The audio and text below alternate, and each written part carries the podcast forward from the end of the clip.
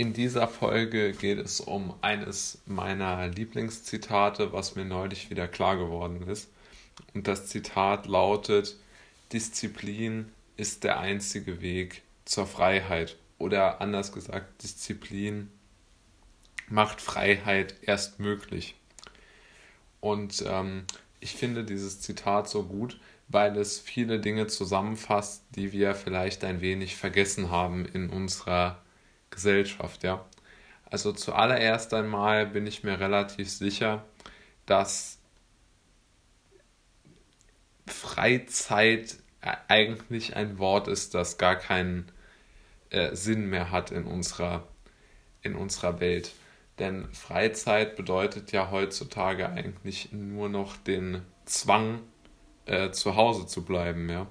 Und ich glaube, dass sehr, sehr wenig Leute noch diese Art der Freizeit haben wollen. Also Freizeit bedeutet ja heute nicht mehr irgendetwas nicht mehr tun zu müssen, was man nicht mag, sondern heute bedeutet Freizeit eher, dass man ähm, gelangweilt zu Hause sitzt und sich mit äh, irgendwelchen Nachrichtenwebsites ähm, ja, in eine Angststörung treiben lässt. Und ich glaube, der moderne, die moderne Antwort auf diese Frage, äh, wie man sich mehr Freizeit und da verschafft, ist eigentlich in der Hinsicht gegeben, dass man sich mehr Freiheit wieder verschaffen muss. Und diese Freiheit lässt sich äh, durch verschiedene Wege erschaffen die man, glaube ich, sehr individuell bestreiten kann. Aber ich glaube, die Freizeit, also diese Zeit zum, zum Gammeln oder zum Zuhause äh, verbringen, die ist eigentlich den meisten Menschen jetzt über die, ähm, ja, ich kann das Wort selbst nicht mehr hören, aber Sie wissen ja, was ich meine, kann ich, kann man nicht mehr ertragen im Grunde, ja. Also diesen Leerlauf, diese, ähm, dieses Dahinvegetieren, dieses sehr langweilige Leben, ich glaube, dass das den meisten Menschen ähm, überhaupt nicht mehr gefällt und dass deshalb eigentlich äh, Disziplin viel, viel beliebter wieder wird.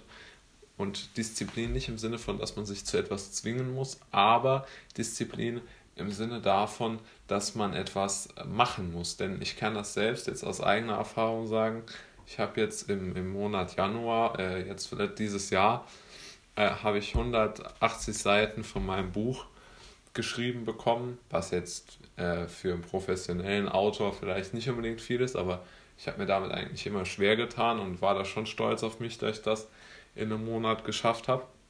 Und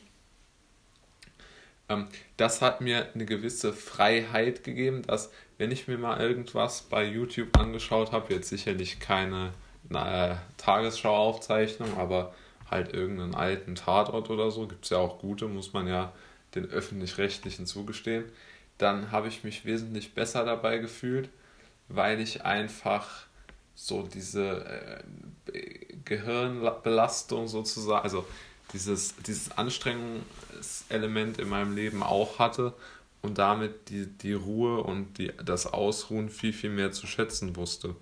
Ja, und ich denke, das ist eigentlich entscheidend, denn wir alle haben ja nur eine gewisse, eine gewisse äh, ja, Kraft zur Verfügung, nachzudenken und zu arbeiten, jetzt auch kognitiv sich selbst Dinge auszudenken. Aber ich glaube vor allen Dingen, dass wir im Moment eher damit beschäftigt sind, so durch den Tag zu kommen, Sachen zu überstehen. Und da bin ich nicht der Meinung, dass das ein richtiger Weg ist, sondern ich glaube, man muss sich immer etwas suchen und das ist schwer, aber man muss sich etwas suchen, wo man diszipliniert dran arbeiten kann. Sonst ist, glaube ich, das Leben so dem Nihilismus unterworfen und ich glaube, es gibt keine optimistische Form des Nihilismus.